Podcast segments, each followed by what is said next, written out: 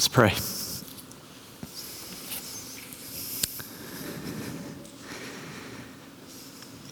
You have the words of eternal life.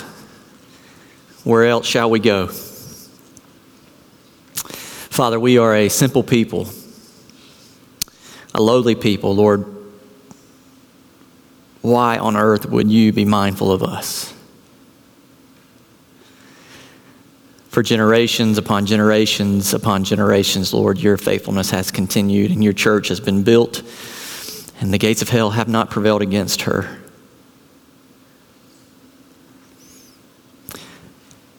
May this service and this sermon and these praises that we sing, Lord, be a notch in history of your continued faithfulness. And if you tarry long enough, Lord, may it be years and years to come. May the Church of Abner Creek and other churches in our community still be doing this very thing as we wait for your Son to come and to bring his church home. But Lord, we ask that the day would be quick as the days continue to grow evil, as we face things that frankly make us weary. Would you hasten the day, Lord, to have your kingdom on earth as it is in heaven? But we pray, and Lord, that you would exercise patience on behalf of those who do not know you those whom the God of this world has blinded their eyes, Lord, we pray that you would shine the light of the gospel in their hearts so that they could see the glory of Christ and the joy of being in Him. May that happen as we open this text further in Christ's name. Amen. Well, if you haven't already, you'll want to turn in your copy of God's holy and perfect word to Genesis 31 to hear the final part of this narrative. There's a lot going on in the narrative. It's been choppy throughout the service, and I'm going to try to tie it all together. And so, if you're a little bit lost in what's happening in this narrative, just hang on. Hopefully, we can bring it together. I will say at this point if, if you're watching online, you should know that we've read the text that we're going to be in today throughout the service this morning. And so I'm going to be starting in a later part of the text. So you may want to pause the video and go read for yourself Genesis chapter 30, verse 25, through chapter 31, verse 35, because that's where I'm going to be picking up in just a second. But for now, let's start where we left off uh, Genesis chapter 31, looking at verse 36. Then Jacob became angry and berated Laban. Jacob said to Laban, What is my offense? What is my sin that you have hotly pursued me? For you have felt through all my goods. What have you found of all your household goods? Set it here before my kinsmen and your kinsmen, that they may decide between us two. These 20 years I have been with you. Your ewes and your female goats have not miscarried, and I have not eaten the rams of your flocks. What was torn by wild beasts I did not bring to you, I bore the loss of it myself. From my hand you required it, whether stolen by day or stolen by night. There I was. By day the heat consumed me, and the cold of by night, and my sleep fled from my eyes. These 20 years I have been in your house. I served you 14 years for your two daughters and six years for your flock, and you have changed my wages 10 times. And if the God of my father, the God of Abraham, the fear of Isaac, had not been on my side, surely now you would have sent me away empty handed God saw my affliction and the labor of my hands and rebuked you last night. Then Laban answered and said to Jacob, The daughters are my daughters, the children are my children, the flocks are my flocks, and all you all that you see is mine. But what can I do this day for these my daughters or for their children whom they have borne? Come now, let us make a covenant, you and I, and let it be a witness between you and me. So Jacob took a stone and set it up as a pillar. And Jacob said to his kinsmen, Gather stones. And they took stones and made a heap, and they ate bread, and, and they ate there by the heap. Laban called it Jegar Sahadutha, but Jacob called it Galeed. Laban said, This heap is a witness between you and me today. Therefore he named it Galeed and Mizpah. For he said, The Lord watched between you and me when we are out of one another's sight. If you oppress my daughters, or if you take wives because my besides my daughters, although no one is with us, see, God is a witness between you and me. Then Laban said to Jacob, See this heap in the pillar which I have set between you and me. This heap is a witness, and the pillar is a witness, that I will not pass over this heap to you, and you will not pass over this heap and this pillar to me, to do harm. The God of Abraham and the God of Nahor and the God of their father judge between us. So Jacob swore by the fear of his father Isaac, and Jacob offered a sacrifice in the hill country and called his kinsmen to eat bread. They ate bread and spent the night in the hill, country. Early in the morning, Laban arose and kissed his grandchildren and his daughters and blessed them. Then Laban departed and returned home. A question to start our meditation on this passage this morning is this Do you know what it's like to have someone work on your behalf? What does it feel like to have someone work on your behalf? In many ways, it feels quite helpless, doesn't it? So I've watched not a few elderly people lie in bed with their families covering all of their needs. Real estate agents work hard for you to match the home that you desire for your family's needs. Jumping through hoops often when you say, no, this is not the one, or this one is too big, or that one is too small, or the neighborhood is too busy, or I don't like the carpet in this one. And he says, okay, I'll go back to the drawing board and see what I can do.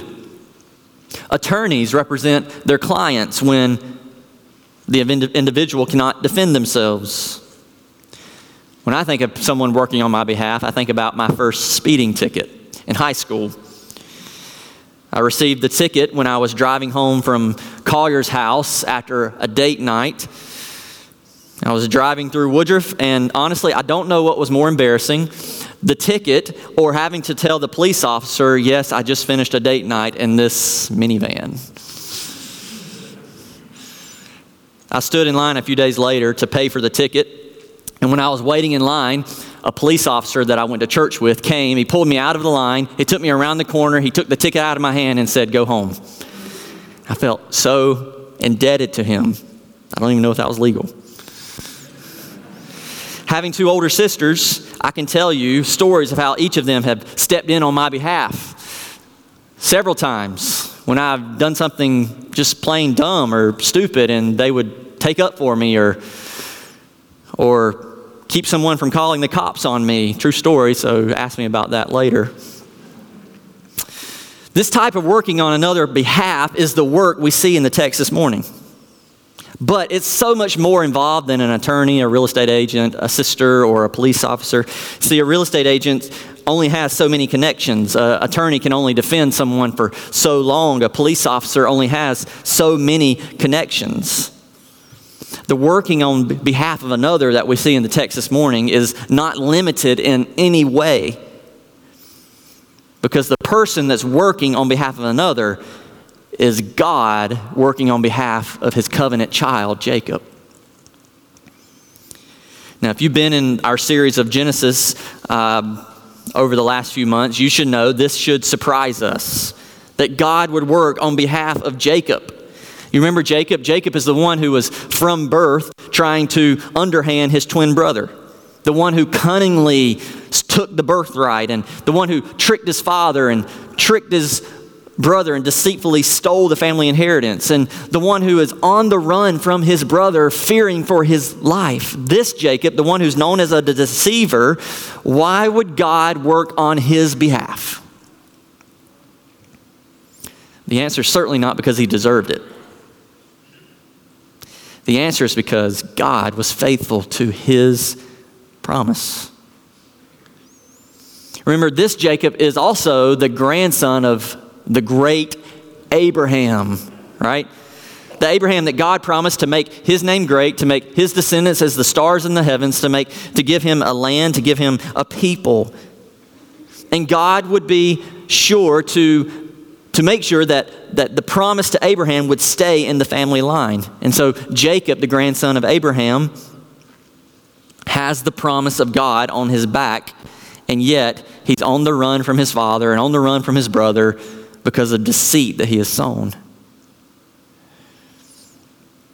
You remember in chapter 28, Jacob is on the run in the wilderness. He finds a, a stone to lay his head on for a pillow. And in chapter 28, verse 15, we read this Behold, this is, this is God promising to Jacob, Behold, I am with you and will keep you wherever you go. I'll bring you back to this land, for I will not leave you until I have done all that I promise you. This is simply amazing that God would give this type of promise to this type of person. It should leave us wondering why? Well, the why is because God's plan has always been bigger than just one person. Through Abraham and then Isaac and then Jacob, God was forming a nation of people. A people that he would enter into covenant with, a people that would he would form so that his glory and his grace would be seen by how he interacts with them. This is how the world should see the character and the ways of God, in part through his consistent and his faithful commitment to a particular people. This is the grand display of history, in fact, that, that God would be graciously kind to a people who actually deserved his dreadful wrath instead. Why would he do that? Why would he favor the ungodly? It's the question that fills history, it's the answer that magnifies his grace. Now, I don't know how familiar you are to these things in Genesis, but for some of you, th- these things may feel really distant. Like, why does it matter to me about a God keeping a promise to a man thousands of years ago named Jacob in the line of Abraham? Like, why does that matter for me? Brothers and sisters, if you are in Christ this morning, if you're a child of God, meaning through faith in Jesus Christ, then you are in the line of the covenant of Jacob. The commitment that God had to work on Jacob's behalf is the same commitment that he has to work on your behalf as a child of God. So think of it like this if you're deathly sick, who do you want caring for you? The best of doctors. If you're going to school, who do you want teaching you? The best of professors. If you're wrongly accused of a crime, who do you want defending you? The best of, deter- of attorneys you can find. Brothers and sisters, here's how it hits home to each of us in our laps. Every day, if you're in Christ, you wake up with one working on your behalf with unlimited power, unerring wisdom, and unending love. Not because you deserve it, but because He's chosen to be in covenant with you. This, of course, means that ultimately, as a child of God, you're never outnumbered or disadvantaged. The God of Jacob that we read about in Genesis shines his favor on you every day. It's the big takeaway of this passage that this isn't a truth just for Jacob. Brothers and sisters, this truth should stabilize your whole reality every morning when you get out of bed. That through the trial and through anxiety and through loss that you may have, through disappointments and through every circumstance of your life, this truth stabilizes everything that God is working on your behalf. It's the main takeaway from this huge narrative. God is working on your behalf if you're in Christ, a child of His. Now, this narrative has obviously been long. You've read it through this morning.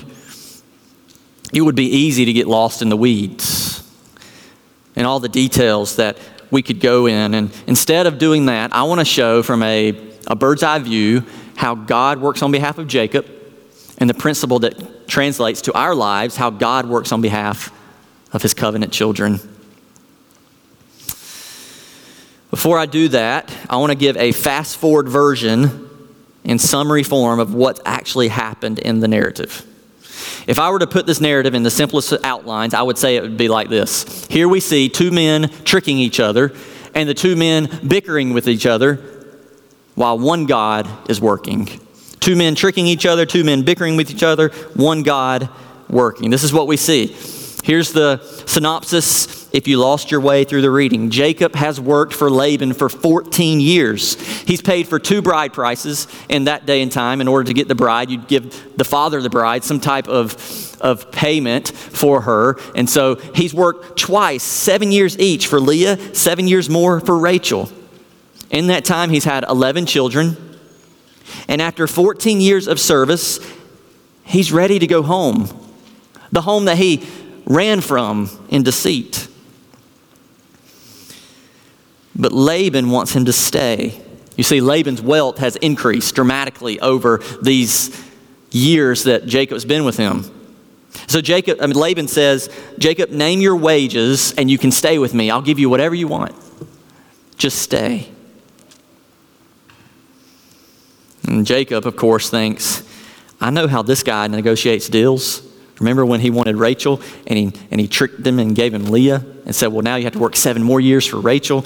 No, no, no. I'll set the terms of the negotiation. So Jacob says, I'll stay and I'll name my wages. But here's the deal I get all the striped, I get all the spotted, I get all the speckled livestock. I get all the black lambs as well. So you can have all the rest, but I get these, they'll be mine. And Laban agrees to it. But then Laban, in his true form of deceit, tricks Jacob. He sets him up. Laban has all his sons take away the speckled and the spotted, the striped of livestock. He, he sends them away three days ahead. And so all that's left is the livestock that belongs to Laban. But while Laban is setting up Jacob, Jacob is setting up Laban. The two deceivers are like two kids and they're tying each other's shoelaces together, and neither one of them realizes it until they both stand up and they fall. Jacob has agreed to take the lesser of the livestock, the spotted, which would be the minority, but Jacob then takes matters into his own hands. He takes the flock and they're at the watering hole, and he says, You know what? I'm going to I'm going to take these sticks these sticks that are going to be exposed with white in them. I'm going to set them up kind of like a fence around the watering hole so that when the flocks breed, then the livestock that was produced from them will be striped like these sticks. Now, this is purely superstition. Kind of like a few chapters ago when Leah and Rachel were wrestling over uh, childbearing, and they said, Go get me the mandrakes because this will help me in bearing children. It's purely superstition. Jacob is practicing here what one commentator called junk science. And a few verses later, we're actually going to see the sticks actually had nothing to do with the outcome, but it was the Lord producing what was needed. However, the outcome actually worked in Jacob's favor. The flock produced speckled and spotted and striped offsprings, and this went on for six years. Jacob felt like he was really manipulating and taking advantage of Laban. And as a result, Jacob's wealth grew tremendously. You can see in verse 43 of chapter 30. Thus the man increased greatly and had large flocks, female servants, male servants, camels, donkeys. This Jacob is flooded with wealth. Well, Laban was the one who tried to trick him to begin with. How do you think he is going to receive this trickery. Well, the text tells us that his sons find out what's going on and they go after Jacob. And at this point in the narrative, God tells Jacob, it's time to go home. So Jacob gets his wives, Rachel and Leah, he gets all their possessions, and they go on the run from Laban. Imagine the lifestyle of deceit. He runs from his hometown, tricking his father and brother, fearing for his life, and now he runs from the place where he found refuge with Laban, and he's running back. Jacob is trapped between two enemies of deceit pursuing him. It's what where deceit will get you in life. It will be successful maybe for a short time, but before you know it, you'll try to get out this way and out this way, and before you turn around, every bridge is burned. This is where Jacob finds him. He's on the run Where will he go?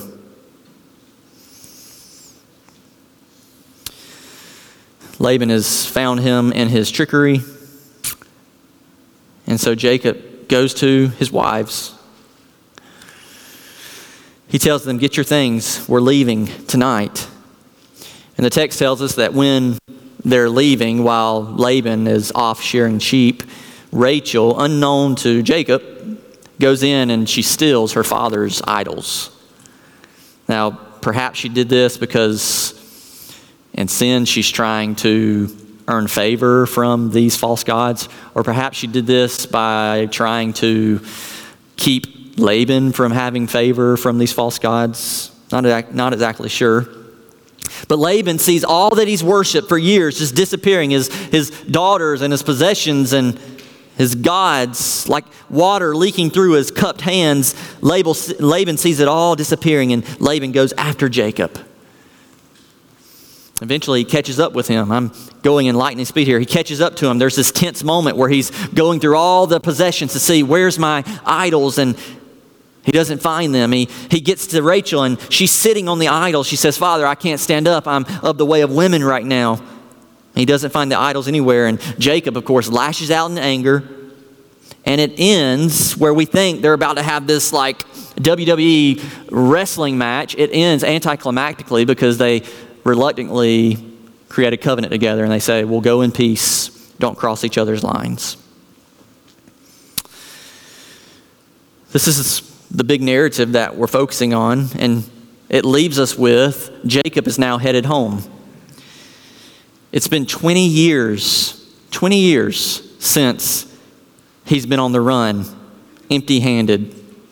In many ways, this feels like the story of Moses, if you're familiar with the Bible. It feels like Moses, does it not? Both of them came from wealthy families. Both of them committed sins that have caused them to run to the wilderness to avoid punishment. Both of them spend years in detoured hidden service, but both of them eventually head home with a destined plan of God on their backs.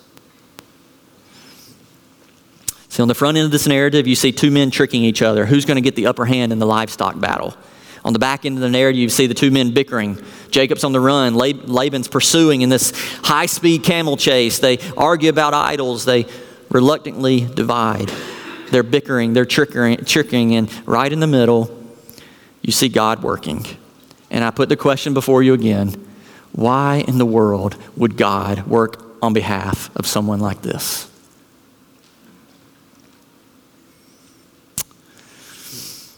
After Jacob finds out that he's lost favor with Laban, Jacob goes to Rachel, Leah. He tells them it's time to go. And if you look at verses four, uh, verses 4 through 16 of chapter 31, when Jacob is telling his wives the plan of leaving, you'll see God is referenced seven times. While the two men are tussling with one another, verses 4 to 16 emphasizes that God is, was working in these moments. And don't miss the fact that it's just one God working. I say two men fighting, two men bickering, one God working. It's only one God. Only Yahweh is at work on behalf of Jacob. In fact, where do we see Laban's gods? Do you remember? They're in the esteemed position, lying in secret, under the lap of a woman disguised by her menstrual cycle. There's meant to be irony there. The puny gods of Laban are hiding in disgrace, and God of Jacob is working. Right in the middle of the story, if you look in those verses 4 through 16, seven times God is referenced. Verse 4 God of my father has been with me Verse 7, but God did not permit him to harm me. Verse 9, God has taken away Laban's livestock and given them to me. Verse 11, the angel of God appears to Jacob in a dream. I have seen what Laban is doing. Verse 13, I am the God of Bethel, as he commands Jacob to go. Verse 16, Rachel and Leah, God has given us wealth. And verse 16 as well, the wife says, Whatever God has said to you, do. Wives, just real quick, that's the best advice you could ever tell your husband. Whatever God has said, do. And right in the middle of this narrative, the text is so clear to highlight God's work. Though Jacob doesn't deserve it, and though we don't deserve it, we see God work on behalf of his covenant children. This is seen all throughout this text. I just want to highlight two ways that we see God working on behalf of his covenant children. Number one, the Lord gives grace to his people. The Lord gives grace to his people. What tipped off Jacob that he needed to go home? Like, Laban is coming, he's pursuing you. What tipped off Jacob? Well, it wasn't a what, it was a who. If you look at chapter 31, verse 2, and Jacob saw that Laban did not regard him with favor as before. Then the Lord said to Jacob, Return to the land of your fathers, to your kindred, and I will be with you. Jacob didn't deserve this. He tricked his brother, tricked his dad, tricked Laban. He's a con artist. And yet, God gives him grace to warn him of Laban's coming. It's not the only grace God gave. 20 years before, what did Jacob have?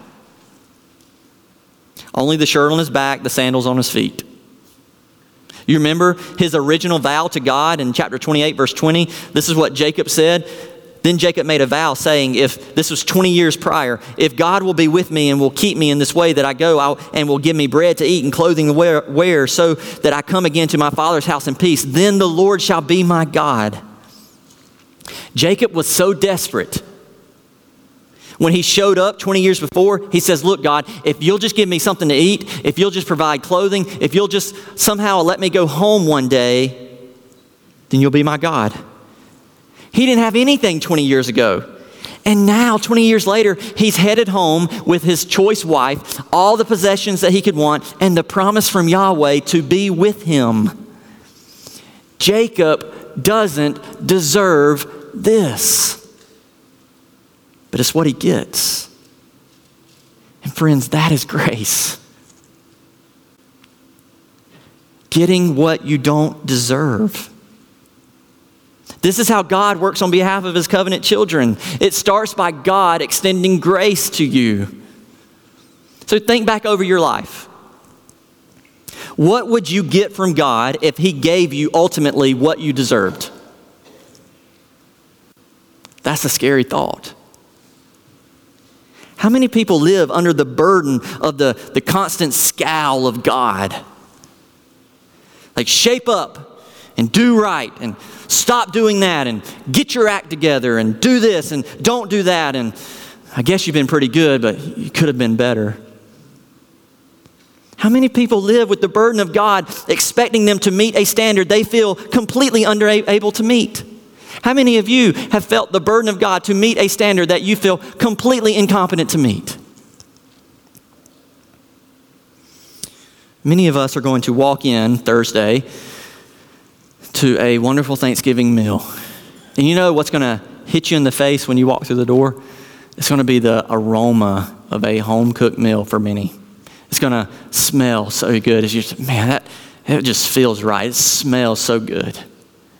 It's like when spring comes again, right? And you're walking through your garden perhaps for the first time and you're seeing everything starting to bud and you can smell the spring in the air. Maybe when you get rid of this cold season, right? And summer hits and you hit the beach for the first time and that, that salt smells in the air from the ocean and you, you just you breathe it in it, and it's lifting it feels refreshing. Friends this is the effect the gospel is meant to have.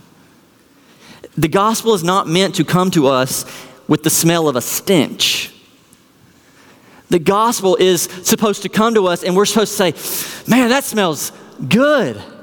That is a breath of fresh air. Whereas this man is supposed to come and is supposed to be delightful. The gospel comes not as a burden, it comes as liberation. Friend, do you know that God doesn't give you his favor by you earning it? You don't get on God's good side by keeping the rules. God doesn't determine to love you based on how good you are. The gospel is not, if you're good enough, God will accept you. The gospel is, God accepts you even though you're not. And let me be clear this does not mean the gospel is Jesus accepts you by ignoring your sin. Uh, it's, it's way better than that. There's no good news in, I hope the judge doesn't see my sin today. I hope he just gets lost in all of his paperwork and he fails to remember and he just kind of ignores it. That's not good news. The good news is Jesus accepts you by taking your place, by taking your penalty for your sin, by standing in your position, by doing what God has always done, working on behalf of his people. This is why the apostle Paul could say in Romans 1:16, I am not ashamed of the gospel, for it, the gospel is the power of God for salvation for everyone who believes. Believes what? that if I'm good enough, I'll be saved, or if I keep the rules, or if I just obey God a little more, if I'm better than my neighbor. No, no, no, no. I am unashamed, like Paul, to tell you this morning that God does not save those who are good enough. God does not save those who keep the rules. God saves those who believe Jesus has paid for their sin, and now they stand innocent before God. That is good news. Do you believe that? Do you find yourself constantly trying to measure up to earn favor with God, or do you rest in what Jesus has done? In his perfect life, his substitutionary death, his victorious resurrection. See, the gospel is not about getting what you deserve. The gospel is about God withholding what you deserve, namely wrath for your sin, and giving you what you don't deserve adoption into his family, fellowship with him in the eternal riches of his kingdom because he's worked on your behalf through Jesus Christ. The gospel is not a call to do, it's a message of good news for what's been done. If you're here this morning, if you've never trusted Christ, if you don't hear anything else, hear this. Jesus does not look you in the face and say, shape up Jesus says, Come to me, and I'll give you rest. Come to me and trust me. Come to me and cast all your anxiety upon me. Come to me and put all of your hope and all of your life and all of your dependence on me, and I'll give you life to the full. It doesn't mean it doesn't come with a cost. It took Jesus to the cross where he died and where he tells his followers, Take up your cross, not to live for yourself, but to live for me but it's a life worth lived, a life lived in the full. God works on behalf of his people. Why did God work on behalf of Jacob? Because God had a covenant to him. Why does God work on behalf of any of you in Christ? Because God is a covenant to you. Second, and this one will be more short. God works on behalf by giving grace to his people. Second, God works on behalf of his people by protecting them.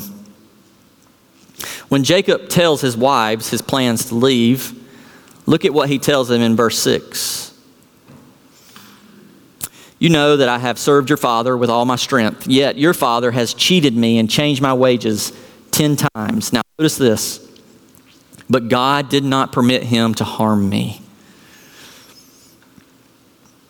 Verse 12 The angel of God appears to Jacob he says, I have seen all that Laban is doing to you.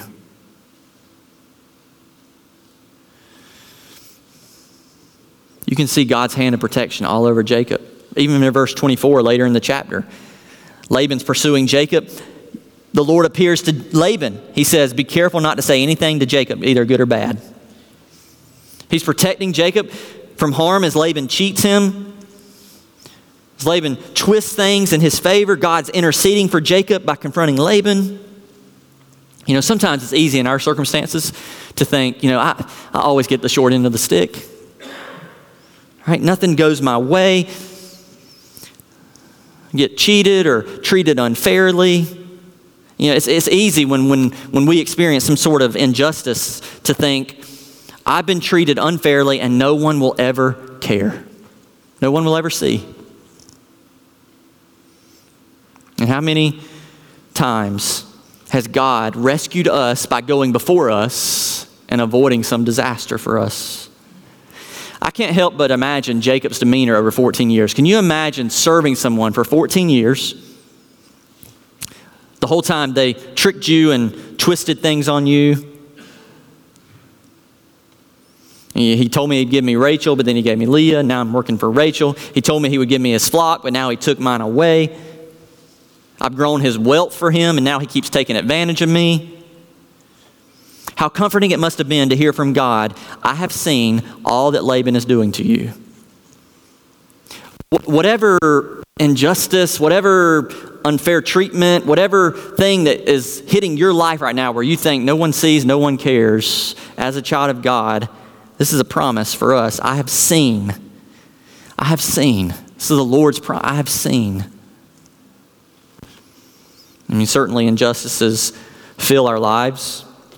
When you put sinners among sinners in a globe, someone's not going to be treated fairly. Maybe you know of such injustice in your workplace. Maybe you feel it in your family. Maybe someone's treated you unfairly because of some condition you have. Maybe someone has mistreated you because of something they don't like about you. Christians who know the truth, have the truth, should be the first to fight for justice where we can. When there's genuine injustice, Christians should be the first to speak up against it. However, the church needs this hope to hold on to. That our ultimate hope for justice isn't in our voice being heard or our petitions being seen or even courts getting things right. For the Christian, the ultimate hope for justice is that we believe that God will see and God will act in His providential timing.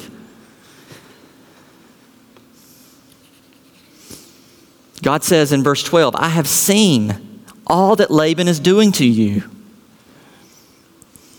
That's what I would ask you this morning. Christian, do you believe God sees every circumstance of your life? Do you believe He's working for your good? As Romans 8 28 says, we know that for those who love God, God works all things together for good for those who are called according to His purpose. This is the language of God working on your behalf. It doesn't mean that He's always going to work when you want Him to, how you want Him to. Doesn't mean it's going to be in your timing. But it does mean that no matter what you're facing, God is working, even when you can't see, for your good in Christ. His protecting hand is upon you, even when people are mistreating you. Remember what Abraham intercedes for Sodom in Genesis 18 25? He says, Shall not the judge of all the earth do what is just? Christians can persevere through injustice because our ultimate hope doesn't rest in my ability to set things right when I want to, but in God's ability to keep His promise and to always do what is right. There's no place a covenant child can go outside the protecting hand of God. So take this comfort this week into whatever you're facing, whatever your week has ahead of you. God is already there, arranging the details, working on your behalf. If He's ultimately done this for you in Christ and secured your eternity, will He not secure what's in front of you this week? The two men are fighting and bickering, and God has been working. It's a strange narrative with lots of twists and turns in it, and truly, this narrative deserves in depth Bible study on each scene. But here, where we see the end of this text come, is that 20 years later, a son is coming home. God is bringing him home. And he's not just fleeing his problems with Laban, he's got problems awaiting him, so he thinks. Remember, Esau wanted to kill him the last time he saw him. How will Esau receive him? Will the covenant still hold in place? What will come for his family? And yet, in all of this, God's already working behind the scenes through relationships, through children being born, through circumstances, constantly working on God's on Jacob's behalf. I'll close with this. When when you don't deserve something and yet someone works on your behalf anyway, don't you feel indebted to that person? Your unworthiness, when you receive something that you don't deserve, your unworthiness is not what's highlighted. The person's kindness and generosity and grace toward you is what's highlighted. No one ever says, well, that person didn't deserve it. No, they say, man, how generous that person was. See, God works on behalf of sinners not because we deserve it, but ultimately so that His glory is praised. When God gives you what you don't deserve, you're left with praising His goodness towards you. And so we're left with whatever circumstance you're in right now, you ask that question Will you praise Him for working on your behalf? Let's pray.